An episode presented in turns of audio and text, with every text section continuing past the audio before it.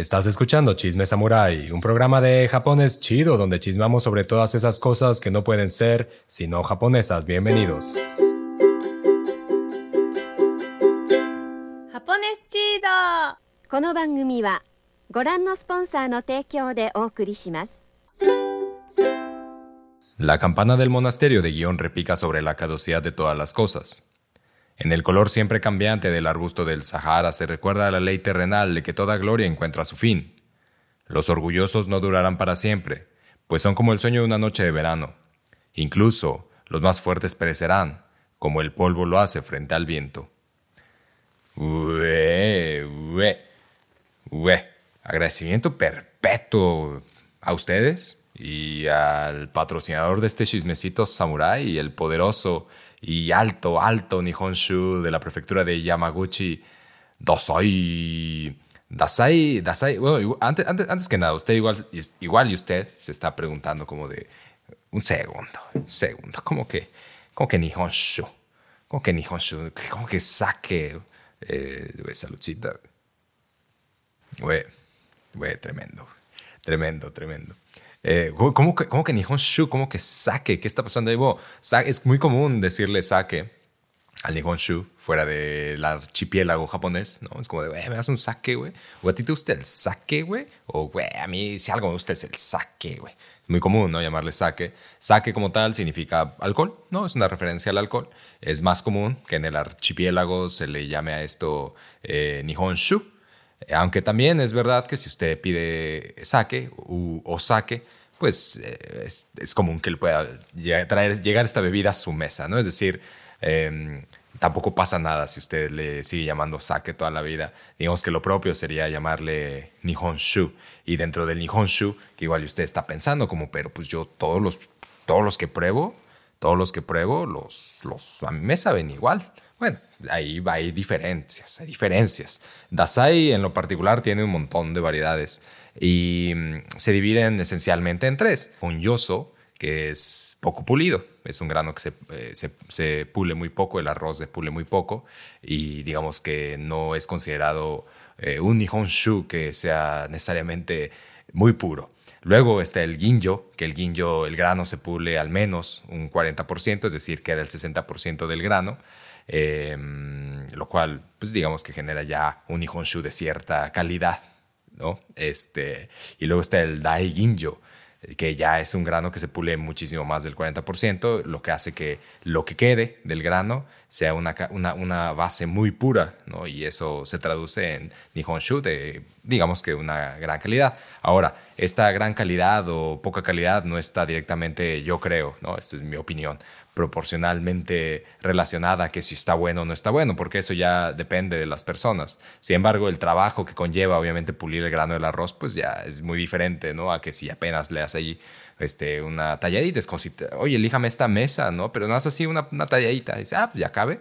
Pero si está, oye, déjame esta mesa como nueva, güey. Entonces, pues ahí sí, ya, ya, ya se siente, se siente, se siente. Entonces, digamos que en el caso del Nihonshu, pues están esas formas, ¿no? Esas formulaciones de, del grano del arroz. Sin embargo, sin embargo, este, mm, diría que mucha de la banda en el archipiélago no se dedica a, pedir su Nihonshu en el bar de preferencia o su Nihonshu de cabecera eh, ahí en el Izakaya eh, mediante estas tres eh, posibilidades, ¿no? Sino que tal vez lo, lo basa más bien en si le gusta el Nihonshu más bien seco o, o más dulce o más bien neutral o si le gusta frutal, este, o si le gusta frío, ¿no? Si le gusta al tiempo, al tiempo de hoy, que si fuera al tiempo de hoy, pues sería bastante, bastante frío, este, o le gusta Atsukan, ¿no? Que es eh, un Nihonshu eh, calentado, ¿no? Calentito. Y por ejemplo, pues es muy común que se sugiera que un Nihonshu eh, que se caliente, o sea, un Nihonshu dedicado,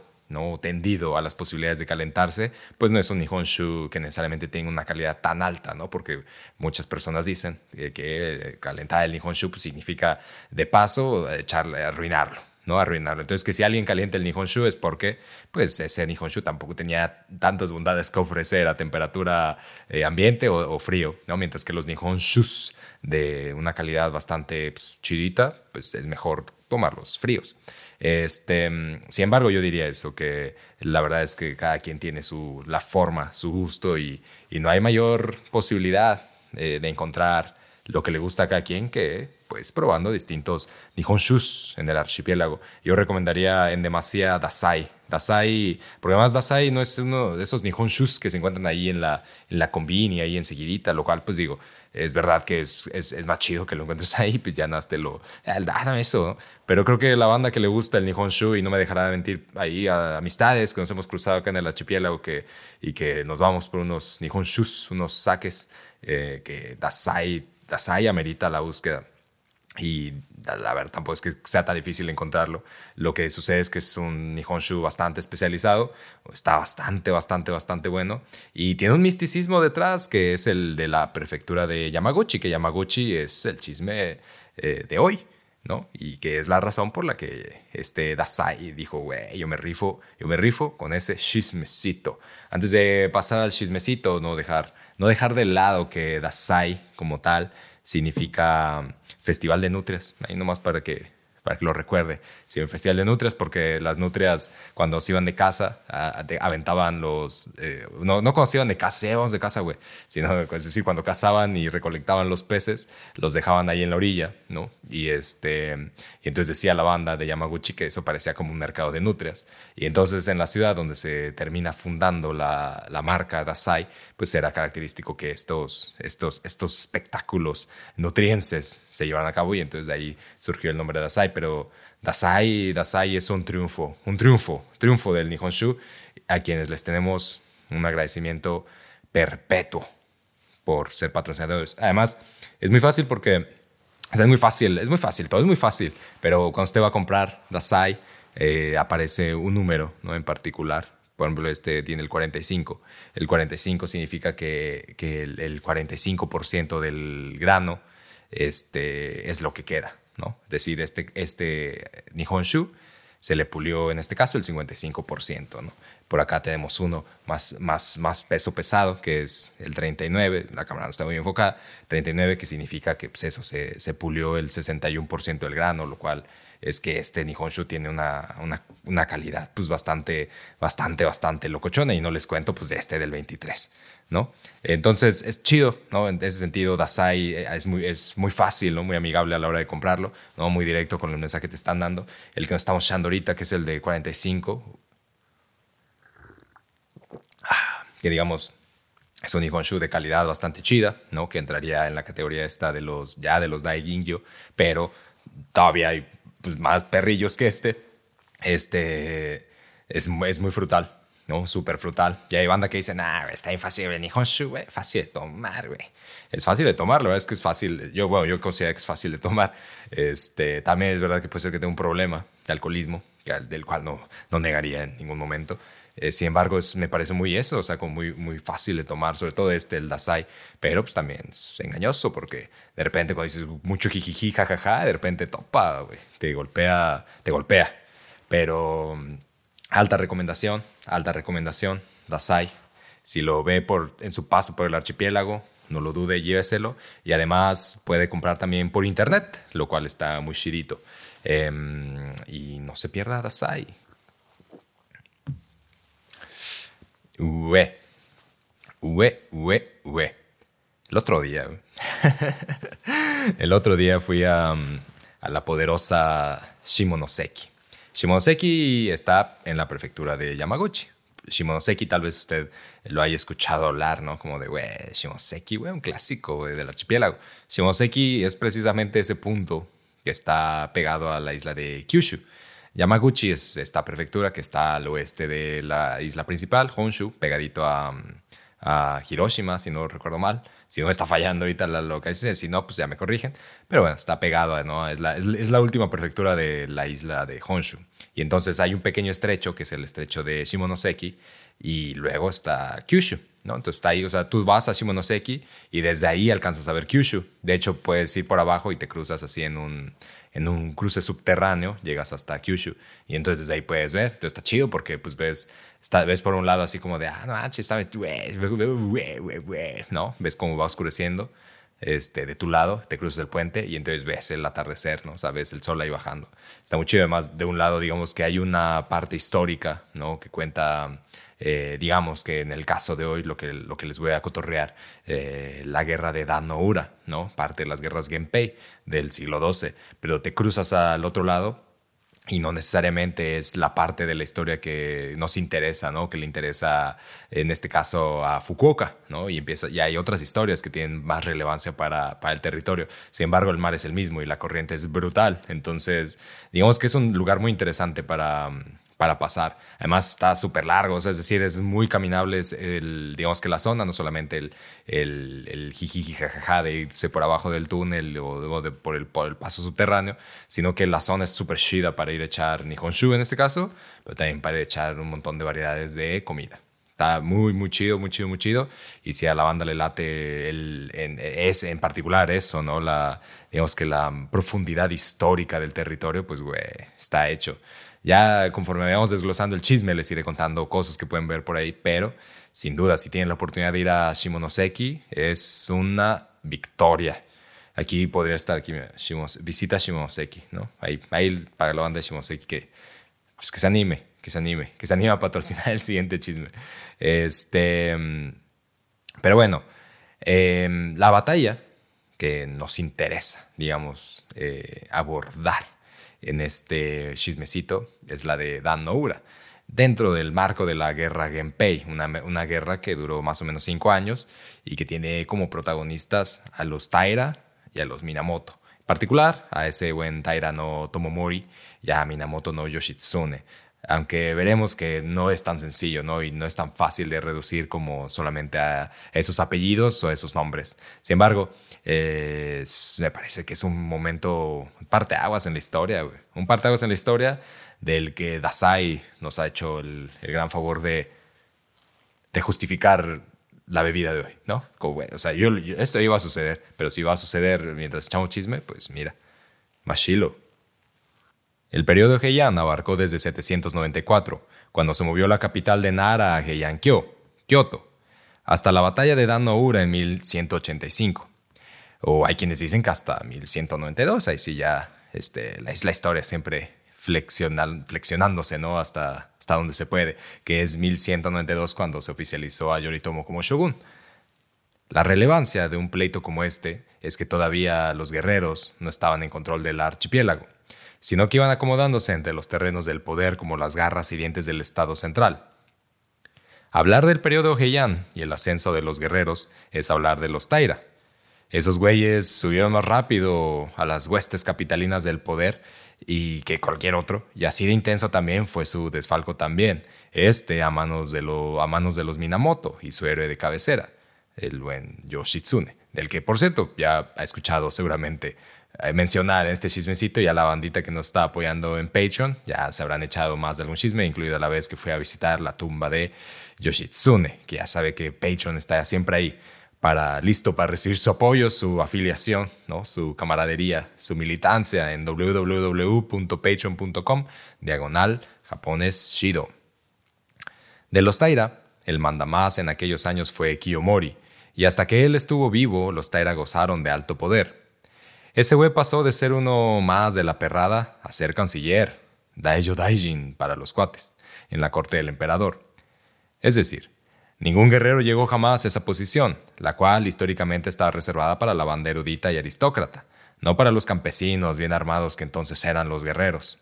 Esto no fue casualidad, obviamente sino que a su ascenso atendieron una serie de revueltas, batallas y traiciones que no son nuestro chisme ahora, pero que tuvieron mucho que ver para que Yomori y los Taira, para que, para que Kiyomori y los Taira llegaran a acumular todo este poder. Se cree muchas veces que los Taira establecieron una especie de régimen militar en la capital y el archipiélago, pero en realidad nunca dejaron de servir a los santos patronos imperiales organizados siempre bajo la sombra cuasi divina del emperador retirado Go Shirakawa, un güey que, del que ya este, hablaremos. Para poner un poquito en contexto, los Taira pues, tampoco eran unos, cualquiera, ¿no? O sea, o sea, no fue casualidad porque pues, obviamente venían de ciertas, de ciertas victorias bélicas por aquí y por allá. Pero no es casualidad porque también los Taira estaban a cargo de, de los establos del emperador, bueno, del imperio, de la corte, de la capital. Entonces, al estar a cargo de los establos, mm, em, pues no, eso no significaba solamente como, ah, pues ahí, ¿no? Pásale una manita, pásale un trapito al establo y dale, dale de comer a los caballos, sino que incluía todo lo que significa tener un establo, ¿no? Los animales, los caballos, los bueyes en estos casos, las herramientas, pero también la gente que trabajaba ahí. Y entonces, pues no, no estamos hablando de uno, estamos hablando de cientos repartidos, ¿no? Por los territorios del, del, del reino, del reino central, del estado central, de la capital de Kioto. Y también en algunos casos significaba que esos establos tenían salida. O sea, solamente eran terrenos que se extendían pues, bastante, sino que se extendían hasta, hasta ciertos puertos, ya sea en el mar o en los ríos. Eso les daba el acceso al comercio, ¿no? Y sobre todo a, tener cierta este, jurisprudencia, no, cierta, este, cierto control, ¿no? Y a tener cierta, digamos que, hegemonía y mandato militar, al menos, en las cuestiones comerciales que pasaban por esos lugares, que en, particular lo hacían por el río Yodo, por ejemplo, y que a, su vez ese yodo llega hasta el Kamogawa, ¿no? famoso Kamogawa, que a la banda le, le encanta caminar ahí, yo me incluyo, soy parte de la banda que le encanta caminar ahí, saludos a Alondra, que también sé que le encanta caminar ahí, eh, gran, gran escucha del podcast, y mm, digamos que bueno, al tener el control de estos lugares, pues se garantizaban un gran abasto de poder, ¿no? No era cualquier cosa. Estos güeyes, los Taira, no eran cualquier cosa. Dadas las características rústicas de los guerreros de la época, cuando los Taira comenzaron a ascender en la corte, ni otros grupos armados ni la, ni la aristocracia estuvieron contentos. Por parte de los guerreros, los Taira fallaron en establecer una red de guerreros que pudiera reconocer a los suyos como una clase con la posibilidad de ejercer la violencia para sus propias aspiraciones políticas, económicas, sociales. Por otro lado, la clase aristócrata comenzó, a tener la sensación de que algo ahí estaba muy raro, porque los guerreros debían estar a su servicio y no ser sus iguales. La posición de Kiyomori, sin embargo, dio un vuelco en 1178, cuando su hija Tokuko dio luz al hijo del emperador Takakura, y un año más tarde, el mismo Kiyomori puso bajo arresto al emperador retirado Koshirakawa, padre de Takakura. Además, quitó a los ministros que se le habían hecho, que le habían hecho caras durante todos sus años de ascenso, ¿no? Todos los güeyes que decían como, este zarrapastroso, ¿qué? ¿No? ¿Qué? Pues como que, ¿qué? Ahí te va, ahí te va, un arresto domiciliario, a ver si te gusta. Si sí, sí, ponen esas caras. Entonces con esto pues tendió el camino para que con tan solo dos años de edad, en 1180, su nieto de tan solo eso, de dos años, güey, o sea, que fuera proclamado el emperador Antoku, y Kiyomori, pues el orgulloso abuelo todopoderoso del emperador que, que maneja todo desde la comunidad sombría, ¿no? Esto, por supuesto, le produjo una serie interminable de enemigos en Kioto. El más significativo fue el príncipe Mochihito, a quien dejaron sin chamba, obviamente, después de que el niño Antoku fuera elevado al poder.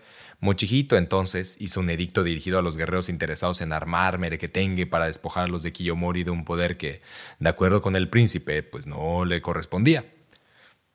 Siendo esta una oportunidad suculenta, sucus trucus, se levantaron varios grupos armados de las provincias cercanas a Tokai, Tosan y Hokuriku, a quienes se les ordenó perseguir y destruir a Kiyomori, a quienes aceptaron, obviamente.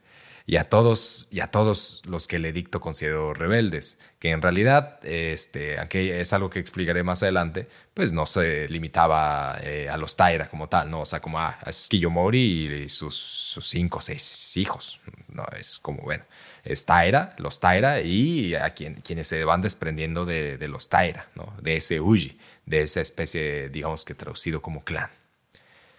Así, entre los que atendieron el llamado a las armas estuvo Minamoto Yoritomo y su bro de toda la vida Yoshitsune. El decreto del príncipe Ponchijito no era pura habladuría, sino que era un decreto imperial, y con ese documento, tanto los Minamoto como otros guerreros del archipiélago podían legitimar el uso de la violencia y su despliegue militar en contra de los Taira y los otros grupúsculos de poder cercanos en la capital. Esto marcó el inicio de la guerra Genpei en 1180 y que determinará y que será y que, terminará, con la batalla de Dan Noura. Es importante nuestro chisme central, chisme central. Es importante tener presente que en la guerra Genpei eh, no hubo un pleito exclusivo entre los Minamoto y los Taira.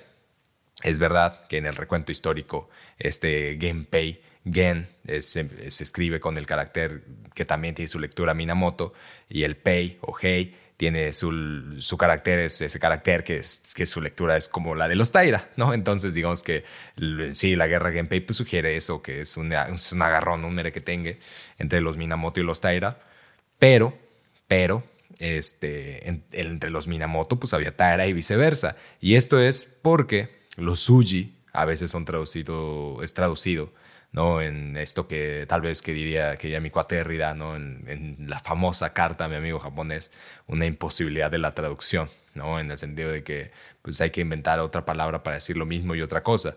De los Uji, que a veces es traducido como clanes, estaban conformados por distintas familias pero es decir, no era solo una familia que estaba unida con vínculos sanguíneos, más bien tenían organizaciones regionales que comprendían uniones territoriales, sociales, productivas, comunitarias, etc. No era eso una unificación basada en lazos sanguíneos. Los Uji fueron la forma en la que el gobierno central estableció un sistema de control territorial. Así, la guerra Genpei, podemos decir, pues fue un conflicto que arrastró a distintos Uji de distintas partes del archipiélago a un conflicto justificado por la legitimación de un edicto imperial que hizo posible que cada Uji hiciera su, su causa una justificada. ¿no? Los Minamoto, como tal, por ejemplo, querían hacerse de poder en el este y querían que los Taira fueran empujados cada vez más lejos de la capital porque eso ayudaba a sus aspiraciones de control. Recordemos que es un momento en el que el Estado central, eh, asimilado en Kioto, pues ya se ha extendido ¿no? de, algunas, de, alguna otras, de alguna u otra forma hasta el este, después de haber borrado a, distintos grupos eh, y agrupaciones armadas eh, al, extremo este, a lo que alguna vez fue Tohoku, específicamente los Emishi. Y, y, que empieza a tener un control bastante, bastante complicado, ¿no? Porque es decir, si bien parte de tener Uji, Ujis, Ujises, Ujises, clanes, eh, no era solamente pues, por una diversión, sino justamente tener un, un, control este, fiscal también, ¿no? Entonces era, se, se, va volviendo complicado y el hecho de que los Taira, digamos que la mayor fuerza militar concentrada en la capital, pudiera ser despojada, empujada, este, o al menos repudiada de forma justificada con un edicto imperial, pues le daba cierta, este, cierto aire, ¿no? cierta ventaja a los grupos guerreros que estaban en el este. Muchos de los Suji que se vieron envueltos en el conflicto estaban pues, más preocupados por proteger sus territorios este, de la amenaza que representó Minamoto no Yoritomo ¿no? con el edicto este, en mano que por el futuro de los Taira. ¿no? El caso es que la historia en sí, o sea, el recuento histórico hecho de esta guerra, pues se enfoca mucho en, en, esos dos, ¿no? en esa terna, en esa confrontación y veremos que tiene una significancia, una relevancia hasta la fecha importante. Este, pero eso no significaba que fuera un conflicto volcado hacia los Taira. Los Taira eh, son los que en cierto momento, liderados por Kiyomori, empiezan a ver a este Yoritomo y su ascenso en el este, pues como una amenaza que hay que invariablemente frenar si no quieren que este güey este, de repente diga, oye, pues como que pues el oeste está, está ¿no? O sea, pues como que una capital, sí, no, oye, pues sí me gusta. Usar, ahora, usar la palabra samurái resultaría un tanto definitorio, tal vez reduccionista y generaría imágenes concretas sobre personajes a quienes quizá eso no les queda. Porque además de samurái había otras palabras que revelaban la función de los guerreros de este tiempo. Por ejemplo, aramusha, que era algo así como un guerrero muy corrioso, o tsubamono, que significa arma. Y en definitiva, guerreros corriosos y armas eran lo que en definitiva simbolizaban estos combatientes de su época, estos, esta especie de campesino combatiente. No todos, obviamente, con este campesino de, de, cuerpo completo, ¿no? Ya podemos llamarlos a estos unos tokidoki hyakushos, ¿no? No, bueno, eh, hay, sus variantes, pero digamos que de, alguna u otra forma esa era la formulación, ¿no? De ahí nace la formulación de estos guerreros de este tiempo, del campo. Los, los ahora, aquí quizá el error, paréntesis, aquí el error es que tal vez al decir campesino o del campo o rural, podemos hacer una relación directa ¿no? al, trabajo de la tierra, ¿no? al trabajo agrícola. Sin embargo, esto es muchísimo más amplio y cosas de las que ya hemos hablado en lo referente a lo a lo Hyakusho, ¿no? Es decir, hay muchísimas tareas que involucraban la vida rural que no estaba limitada al campo. Entonces, en este sentido es que estos guerreros eran también campesinos. Los Tsuwamono regularmente cabalgaban y disparaban del arco. No blandían espadas necesariamente, como es la imagen común de los samuráis. Los que iban a pie, por ejemplo, se les llamaba banrui, que normalmente eran la perrada, y a quienes se les convocaba a partir de grandes eh, o pequeños ejércitos los cuales requerían tiempo para conformarse, ya que sus miembros pues, no eran guerreros profesionales ni de tiempo completo, sino reclutas rurales de ocasión. A los guerreros del este se les conoce también, o se les conoció entonces como bando, y de ellos se dice que pues, están tremendos, tanto así que si a uno se le muere un hijo o un padre en la batalla, lo arrastras, lo, lo aplastas con tu caballo y sigues peleando. O sea, los bandó eran, o sea, se les veía banda, pues banda pesada, ¿no? No eran cualquier cosa. Eh, los Minamoto pues eran de, este, de esta calaña, ¿no? los Bando del Este. Los guerreros de este tiempo, y de forma generalizada, carecían de poder político y económico como, como, como clase. Pero en este tiempo es cuando se comienza a profesionalizar el uso de armas y había entre ellos quienes podían dedicar tiempo y recurso a la práctica y especialización de la guerra, y ya no al servicio del Estado central, sino, a la en la concientización de una clase con la capacidad de ejercer la violencia en conjunto. Ahí, por ejemplo, están nacidos los personajes que protagonizan por parte de los Tairos Minamoto la batalla de Danoura.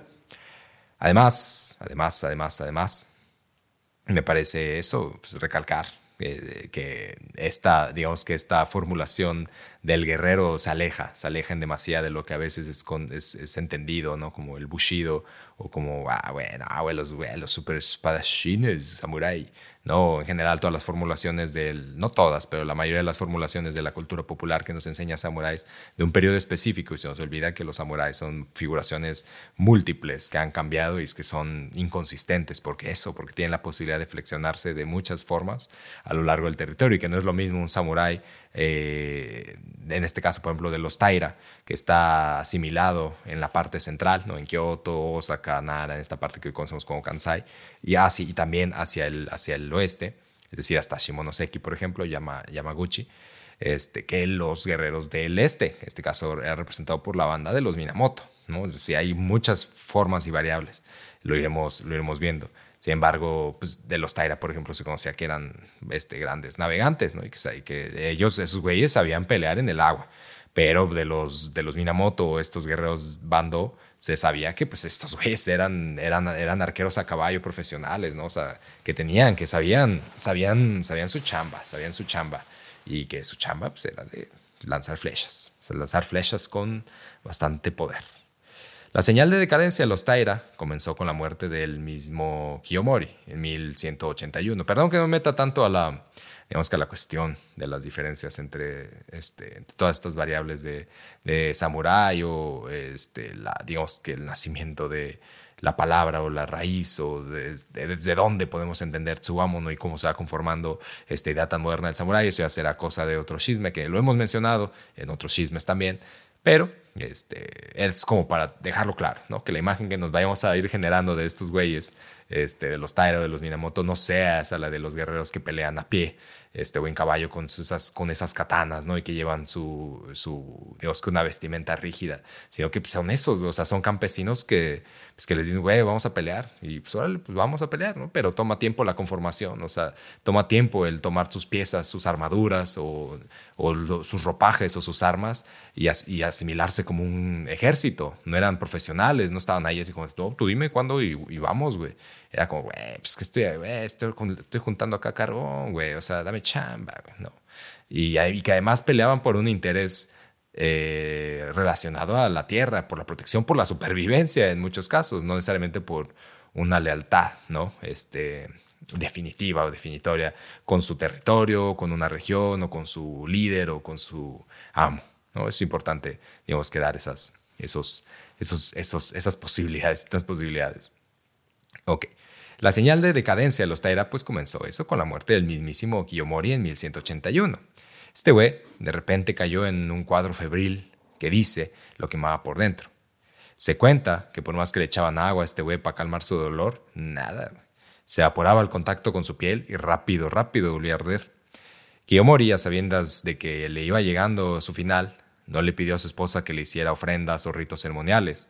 Lo único que deseo, decía, es que maten a Minamoto no Yoritomo y pongan su cabeza frente a mi tumba, dijo el patrón de los Taira ardiendo hasta morir. Este deseo no es aleatorio, y no solo es que para el momento de la muerte de Kiyomori las huestes de Minamoto no Yoritomo ya habían derrotado a los de Kiyomori un par de veces, aunque todavía lejos de la capital, sino que Kiyomori sabía que, en realidad, los triunfos de Minamoto no Yoritomo eran su culpa. Y es que en 1159, es decir, 22 años atrás, durante un agarrón que le valió a Kiyomori el ascenso político entre los guerreros arrejuntados en la capital, mató al padre de Minamoto no Yoritomo, llamado Yoshitomo. Como resultado de la rebelión Heiji, en la que este sujeto, Minamoto no Yoshitomo, secuestró al emperador Go Shirakawa, que es al que después Kiyomori este, le dice, güey, te, voy a encerrar un ratito, güey, porque voy a hacer a mi nieto emperador y yo voy a tomar tu puesto como, como una especie de emperador retirado, ¿no? Como el abuelo ahí. Y, pero, y además, eh, bueno, pues Yoshitomo secuestró a este güey 22 eh, años atrás, Go Shirakawa, y quemó el palacio. Entonces, Kiyomori y los suyos arremetieron en contra de las huestes de Yoshitomo, que es el padre de Yoritomo y de Yoshitsune, y los forzaron a huir hacia la provincia de Owari. Y pues, pues Owari. y pues Owari, ahí en Nagoya. Ahí fue traicionado y asesinado. Yoshitomo fue traicionado y asesinado mientras estaba en la ducha. Sus vasallos y sus hijos sufrieron un destino similar, con excepción, exactamente como usted lo está pensando, pues de Minamoto no Yoritomo, que en ese entonces tenía siete años y fue exiliado a Kanto, y de Minamoto no Yoshitsune, que fue el otro sobreviviente. Ese güey, el Yoshitsune, con menos de un año, vivió en la capital un tiempo porque su madre se convirtió en la concubina de Kiyomori. ¿no? Kiyomori dijo, oye, pues como que una concubinita, ¿no? ¿O qué? Y ya cuando cumplió un par de añitos, el Yoshitsune, pues lo mandaron, cuando estaba más lobregón, lo mandaron a un convento para evitar que eso provocara un revuelo. Cuando creciera y se convirtiera en una especie de líder o comandante que de repente representara una amenaza para Kiyomori. Y pues, y pues Tache Guarache, güey, regresó en forma de fichas. Los Taira fueron forzados a huir de la capital en 1183. Se fueron hacia Yashima, en la isla de Shikoku, que es el, está el territorio de Honshu Está al norte Hokkaido, está al oeste Kyushu y, Shikoku está pegadito, pegadito es decir, pero digamos que está acomodadito hacia abajito de Honshu. Como su pancita ahí. Este, esa movilización fue clave porque los Taira, pues, como lo dije, eran buenos navegantes y presumían, y se presumía, sabían echar, buen pleitito en el agua, mientras que los Minamoto Yoshitsune eran más bien buenos a caballo, en, en, terrenos este, de cabalgata pero no eran tan duchos en, en, cuanto a la navegación. Ahora, Yoshitsune pues, eh, era arrojado, ¿no? Y hay, un, hay una escena donde eh, Kagetoki, que era un consejero que le puso el hermano de Yoshitsune a, a Yoshitsune, Yoritomo, perdón, este, se lo pone porque pues ya veremos que no confía demasiado en él, este, le sugiere, güey, güey, yo creo que tenemos que tomar este las barcas que tenemos y ajustarlas para, para, que podamos regresar en caso de que sea necesario. Es decir, que tengan estos remos posibles pues, revertibles, digamos, o, que puedan este, darnos la posibilidad rápida de retroceder o de, o de recular en caso de que sea necesario, por si pues, los Taira nos están aplastando. Y Yoshitsune le dice, nah mames, güey, mames, güey. Los Minamoto, güey, nah mames. No reculamos. Primero, Yoshitsune llegó con unos 70 güeyes ahí a, Yashima. Sorprendió a los Taira quemando casas y terrenos para aparentar ser una horda y no poquitos feligreses tratando de intimidar y desperdigar a los Taira, como pasó en Fuji. Hay una batalla este, en los primeros años, cuando comienza, digamos que lo del edicto, eh, cerca de Fuji, donde Kiyomori manda a sus huestes. Todavía Kiyomori estaba vivo. Entonces manda a las huestes como de, eh, creo que estos huestes como que quieren venir. O que están jalando acá para para la, para la Kansai. Este, pues métenle su sustito. Y entonces manda, moviliza a sus tropas para allá. Y entonces están las tropas que, que son superiores, las de los Taira. Pero en eso aparece una parvada de cuervos. Y este. Y entonces los de los Taira dicen, ay cabrón, con estos güey, o sea, pero de entre la arboleda, ¿no? Es verdad que había una arboleda frondosa y no se alcanzaba a ver. Entonces aparece una parva de cuervos que de repente, ¡fum!, sale Bresta, ¿no? Y entonces ellos piensan que son los Minamoto que traen unas huestes. Y lo que termina es que se, pues, se terminan huyendo y en la, y en la confusión, pues de los ahí se los, este, los terminan quebrando, pero pues quebrando más bien del impacto psicológico, ¿no? Porque no, no, no realmente hay un conflicto ahí. Entonces, pues, digamos que Yoshitsune, un poco como con esta idea de lo que pasó ahí en Fuji, pues dice maniobra, güey, dice, güey, Yashima se les va a aplicar. Este, los Taira, al mando primero de Munenori, eh, se la creen y reculan en lugar de atacar. Pero cuando se dan cuenta de que los intentan chamaquear, como esa vez del Fuji, pues los Taira, comandados en, en, realidad, es decir, el mando de Munenori es más bien simbólico porque es el que deja Kiyomori. Pero Tomomori es el comandante militar, ¿no? Y entonces él ah, un poco que abre a Munenori como de, güey, dame chamba, güey. Y comienza a hacer los preparativos para defender al emperador Antoku, a su madre, a la abuela y a los tesoros imperiales, que son una espada, una joya y un espejo, que siguen dando legitimidad a Antoku como el, el auténtico emperador. Que eso es así cuando los Tairas se movilizan de Kioto, ¿no? Cuando dicen, güey, esto, Kioto ya ya bailó, güey, ¿no? Y este, empiezan a ser arrinconados cada vez más por los Minamoto, toman sus cositas y en particular, pues toman sus tesoros imperiales, ¿no? Porque son los que les van a, a seguir dando la legitimidad del poder. ¿No? Es decir, llevarse a Antoku o llevarse a, o que vaya con él también la madre de Antoku, la abuela y así, pues está chido, está, pues, es, pues sí, ahí está bastante eh, el, el, acumulado el poder, pero eso no es nada sin los símbolos, ¿no? Que garantizan la, la legitimidad del emperador como emperador. Cuando llegan el resto de las fuerzas de Yoshitsune a Yashima, los Taira los rodean con sus barcos y se libra una batalla terrestre y marítima. En un intercambio de flechas que gobierna el campo de batalla, uno de los vasallos de Yoshitsune, este, Tsuginobu, se cruza para evitar que la flecha mate a su señor. Y pues ahí herido de muerte en el piso le dice, güey, me lamento, mi señor Yoshitsune, de que no lo vea erigirse en la fama de este mundo. Una escena muy famosa, muy famosa. Eh, los catorrazos además siguieron, ¿no? Porque además, bueno, es famosa, paréntesis, porque pues, le da a Yoshitsune una figuración muchísimo más este, cercana con sus allegados que la que tiene cualquiera de los Taira. Eh, los catorrazos siguieron, pero de pronto apareció por ahí en lo alto, una, en una de las embarcaciones, una muchacha que puso un abanico, ¿no? Como aparenta, como retando a los Taira, a los Minamoto, perdón, a, probar a sus mejores tiradores, ¿no? Es como de, si ustedes saben tirar, o sea, si, ustedes piensan que saben tirar con el arco, manipular el arco como se dice que saben, pues dense, güey. Entonces eh, los Minamoto advierten, porque Yoshitsune dice, bueno, pues, si hay un tirador chido, pues soy yo. Pero pues, los de Minamoto, los Minamoto, de, o sea, los, la banda de Yoshitsune le dice, güey, esto te lo van a, te van a chamaquear, déjamelo a mí. Este, y entonces aparece uno de sus cuates para dando un paso al frente para, para este, atinarle ¿no? al abanico, que al final lo hace, pero ese güey la calabacea, porque además de hacerlo, se revienta uno de los barcos, uno de los güeyes que además está en el barco, ¿no? O sea, le da al, abanico y luego todavía dispara otra flecha que se revienta un güey ahí y se vuelve, se, se, hace, se hace eso un, hay un, merquetengue tremendo. Tal es así que por ahí a Yoshitsune se le cae el arco en el mar este, y hacen, se hacen toda una maniobra para intentar rescatarlo, ¿no? O sea, es como lo empiezan a cubrir, como, ah, no, güey, no te vayas, no lo agarres. Y ese güey, no, pero es que mi arco, güey. Y todos, no, pero ya déjalo ir, solo es un arco, solo es un arco. Pero ese güey, no, güey, pero pues es que es mi arco, güey. Y entonces se hace ahí un, este, una un revoltijo que casi les cuesta la derrota.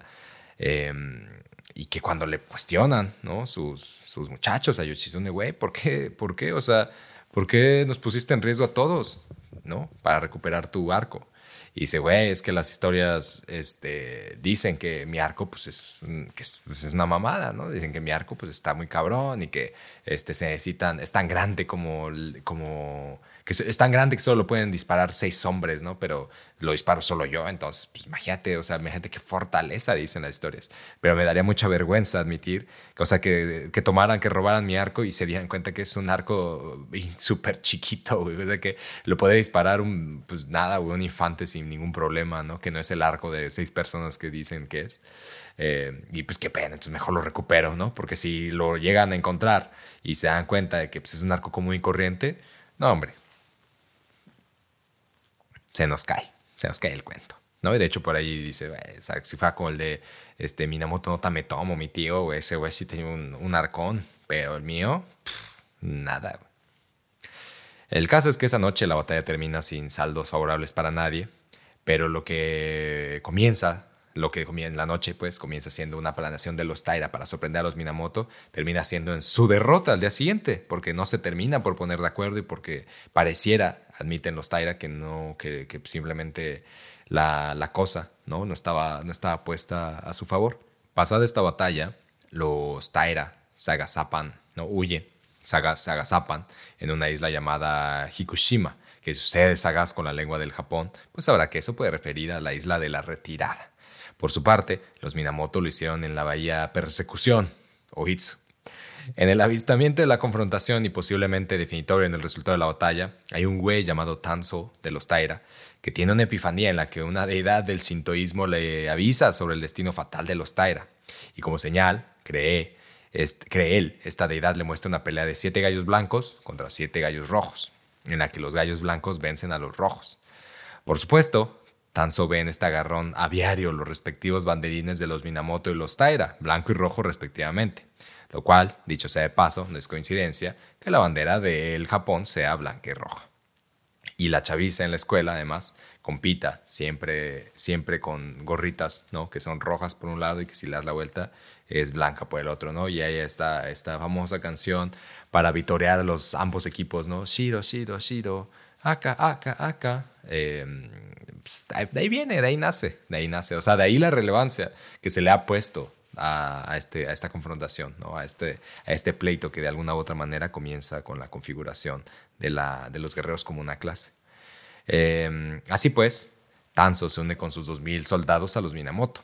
Sin embargo, los Minamoto se dan cuenta de que la marea no los favorece en esta, en esta batalla y no solo temen que el oleaje en contra afecte terriblemente el curso, sino que piensan que puede tratarse de un llamado de las deidades a esperar.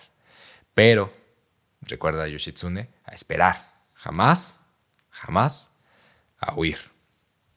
Yoshitsune insiste que, e- que eso es importante y piensa que lo verdaderamente relevante sea el primero en atacar.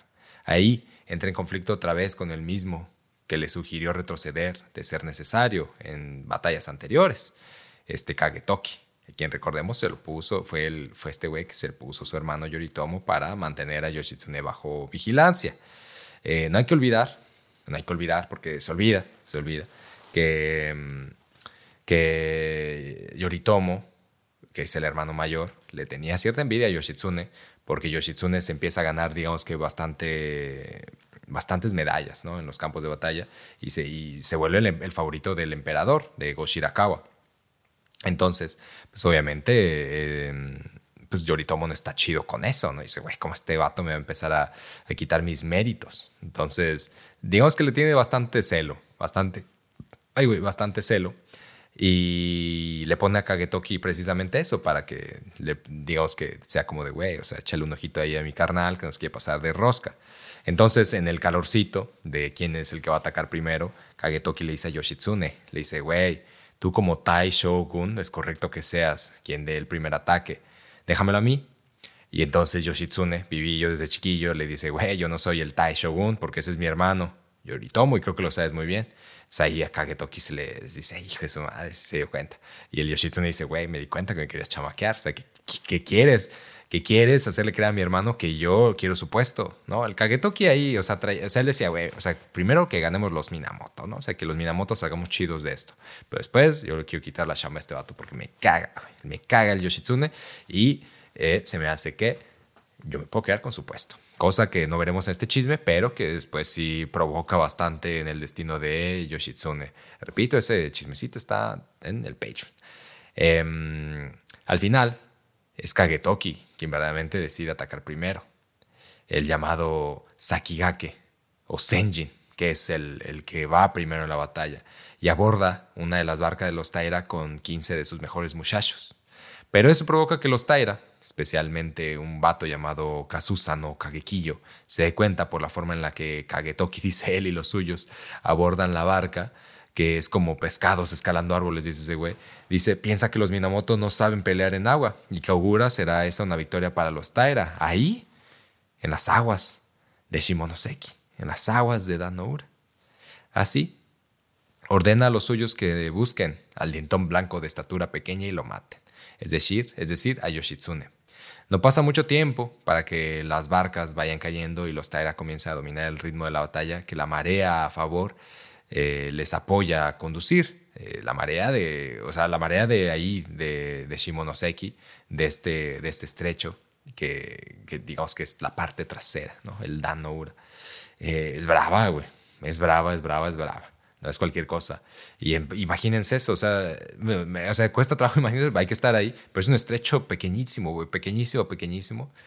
Que pues es eso, o sea, estás viendo el otro lado, te pasa un lado y pues ves claramente lo que está pasando en el otro sitio. Entonces, se dice, están estas historias, que es como, pues es difícil, ¿no? Como de, güey, ¿quién está? ¿Quién es? Alguien aquí me está chamaqueando. Pero dicen que había dos posibilidades, de que los Minamoto tuvieran 800 barcos y que los Taira tuvieran 500, o, o que los Minamoto tenían 3000 y los Taira tenían 1000. El caso, el caso, pues porque, o sea, a mí, a mí sinceramente se me figura que es más factible la parte de los 800 y los 500, porque si viendo ese estrecho es imposible, bueno, o sea, es posible, supongo que es posible que puedas meter ahí, o sea, 3 mil dólares, mil, o sea, 4 mil barcos, pero que también, a ver, recordemos que no, o sea, no son barconones, ¿no? No es chacorazada ahí, o tampoco no va, no va, no va a aterrizar un avión, ¿no? Digo, que son, son plataformas largas, ¿no? Son estas balsas largas, largas, largas, que sirven pues para eso, para llevar a guerreros y de alguna u otra manera hacerlos, eh, eh, darles estabilidad para disparar desde ahí pero para disparar arcos, porque al final, normalmente la batalla que llevaban a cabo los Taira en sus naves era con el arco y la flecha, no, no con las espadas, no, no con las lanzas, era con el arco y la flecha. Y los Minamoto pues tenían más o menos la noción de lo que era pelear en agua, pero su especialidad pues era, lo dijimos anterior, pues el, arco y la flecha, pero en caballo. Entonces, bueno, el caso es que no creo que, que, paran, que, que, que cupieran ahí este, 4.000 barcos, pero pero pues es lo que se rumora. Entonces podríamos suponer que los, los, los Minamoto podían haber tenido ahí entre, entre 800 o 3000 y que los Taira podían haber tenido ahí como, pues, como entre 500 o 1000, ¿no? por ahí. Este. Habrá que ir, habrá que creer, habrá que creer. De repente, sobre la barca de Yoshitsune cayó un banderín blanco, como si tratara de una nube caída del cielo, dice él. Y eso no puede tratarse sino una epifanía del llamado Hachiman, la deidad de la guerra que protege a los Minamoto. Él piensa que Hachiman le ha hecho saber que todo estará chido, güey, en la batalla. Y para, para, confirmarlo, súbitamente aparece un grupo de delfines que nadan a contracorriente eh, y conforme la marea comienza a cambiar su curso. Estas premoniciones no solo las ve Yoshitsune, sino que también lo hace Shigeyoshi, quien originalmente sirve a los Taira, pero que decide cambiar de banda a favor de los Minamoto tras ver eso también, tras ver lo que vio Yoshitsune, como, no mames, güey, ¿viste el banderín, güey? No mames, los delfines, güey, acéptame tu equipo, güey, oh, yo no quiero perder. Y entonces Shigeyoshi pues se cambia de los Taira, pasa a los Minamoto. Eh, además, no solamente es como de, güey, ¿qué onda, güey? Ya estoy contigo, sino que además, además le dice, no sé quién soy yo, no sé, güey, soy, un traidor, soy solo un traidor, pero te voy a contar dónde los, dónde los Taira pusieron a sus mejores guerreros y dónde los Taira simulan traer guerreros, pero en realidad no traen guerreros, güey. Y dónde los Taira mm, simulan que no traen a nadie, güey, que traen a pura perrada, pero que traen guerreros, güey. Hazme caso, güey.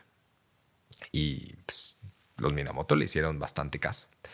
Eh, esa estrategia, la de confundir a los Minamoto poniendo unos aquí y unos allá, este, digamos que había, les había funcionado en el, en el transcurso del conflicto. Sin embargo, pues cuando se le cayó el chiste con, este tránsito de Shigeyoshi, pues eh, se confirmó lo que los delfines ya promovían, que fue este, el cambio, el cambio de la suerte a favor de los Minamoto. En el pico de esta álgida remontada por parte de Yoshitsune y los suyos, la suerte parece definida para los Taira. Y si no, y si los delfines no eran suficientes, los delfines, el banderín, las traiciones no eran suficientes para definir esta suerte ya no favorable para los Taira, hay un evento que la define bastante bien. Y es que la abuela del emperador Antoku eh, toma la espada imperial, la coloca en su costado, luego la joya del emperador, ¿no? esta joya imperial de la casa de la casa imperial, signo de soberanía y del cargo imperial, y toma al muchachito Antoku en sus brazos eh, y le dice, eh, muchachito, bueno, le dice le dice, pero le dice, una mujer como yo no caerá en manos del enemigo. Acompáñeme, mi señor, que los allegados se apresuren a seguirnos. Le dijo la abuela al pequeño de ocho años, cuyo cabello pues, era más largo que, que, él mismo. Conforme la abuela se acercaba a la orilla, el emperador le preguntó que a dónde lo llevaba, que qué se refería. Aún aún no ignora su majestad, contestó la abuela entre lágrimas si por haber, aunque yo lo dije sin lágrimas, ¿no? Yo le dijo, aún lo logra, aún lo, ah, ¿qué, aún lo ignoras, estúpido? Pero ella en realidad lo dijo algo así como más como, aún lo ignoras, su majestad, porque estaba entre lágrimas. Sí, aún lo dudo. no, no le dijo eso. Si por haber en otra existencia observado los diez preceptos del bien, has nacido en esta vida amo del imperio, las faltas anteriores hacen que tu lote ya esté agotado. Dígnate a mirar primero hacia el este y despídete del gran santuario de Ise. Luego, para recibir al Buda de la tierra pura del oeste que va a descender a nuestro encuentro, debes mirar y recitar la invocación. Este país es una zona de penas y miserias. Voy a conducirte a un lugar de felicidad, el paraíso de la tierra pura. Entonces, el pequeño emperador juntó sus manos que apenas le salían por, el trajecillo amarillo que le cubría el cuerpo entero, y en lágrimas también inclina la cabeza hacia el este, donde está el santuario de Ise. Bajo las olas encontrarás lo fundamental, le dice la abuela, y entonces arroja con él y los tesoros imperiales al mar. Seguido de ellos, la madre de Antoku, Tokuko, se arroja y lo hacen también sus cortesanas. Sin embargo, a Tokuko lo salvan, la salvan los Minamoto que se aproximan a su barca, pero al pequeño emperador el oleaje brutal de los muertos y los renacidos engulló su cuerpo, hasta llevárselo al fondo. A ellos le sigue Taira no Tomomori, que recordemos este, fue quien pues, lideró la defensa, comandó la defensa ahí en, ahí en Yashima, ¿no? después de que Munenori pues, estaba ahí nomás este, pues, la lela. ¿no? este, y además le, sirve su se, le sigue eh, Tomomori y Enaga, su hermanastro, que quienes habiendo prometido morir juntos, se cuelgan cuanta armadura pueden y se arrojan al mar agarrados de la mano. Una oleada de Taira comienza su descenso al mar, y el gran guerrero Taira no, Noritsune también lo hará. Pero antes de morir, decide tomar una lanza, que es la Naginata, y una espada para dirigirse a la casa de Yoshitsune. De barca en barca, asesina cuanto guerrero se pone en su camino y poco tiempo pasa para que Yoshitsune se dé cuenta de que viene por él. Sabiendo que la victoria es invariable, dice, esto ya, está ganado. No piensa que valga la pena ponerse en riesgo. Y registrado, registrada en los recuentos históricos, queda esa como la única vez que Yoshitsune huyó de una confrontación, porque pues ese güey era arrojado. Sabiéndose desahuciado y, que, de que no alcanzará ya Yoshitsune, de que todo está acabado, Noritsune arroja sus armas al mar y descubre su cuerpo de toda coraza para invitar a quienes se sientan en la capacidad de hacerle frente a pelear. No pasa mucho para que lo confronten tres guerreros. A uno lo patea al mar. Tómala, güey. y a los otros dos los somete, ¿no? Candado al cuello.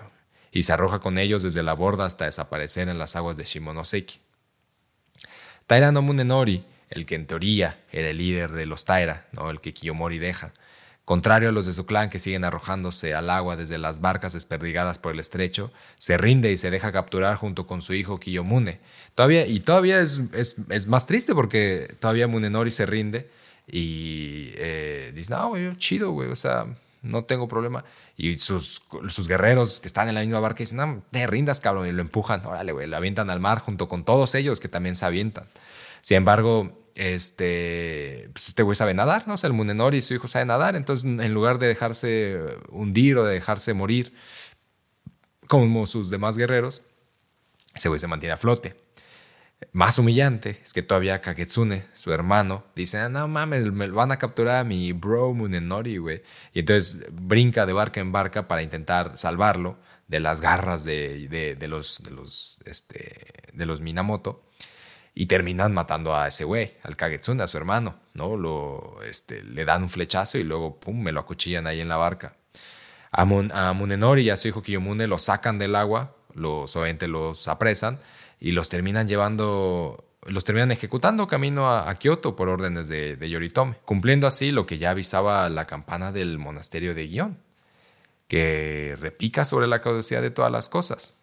Pues como bien dijimos al principio de este programa, en el color siempre cambiante del arbusto del Sahara se recuerda la ley terrenal de que toda gloria encuentra su fin, de que los orgullosos no durarán para siempre, pues son como el sueño de una noche de verano. Incluso los más fuertes perecerán, como lo hace el polvo frente al viento. Ahí quedaron los Taira, güey. Este, esta batalla de Dano Ura, de Dano Ura y en general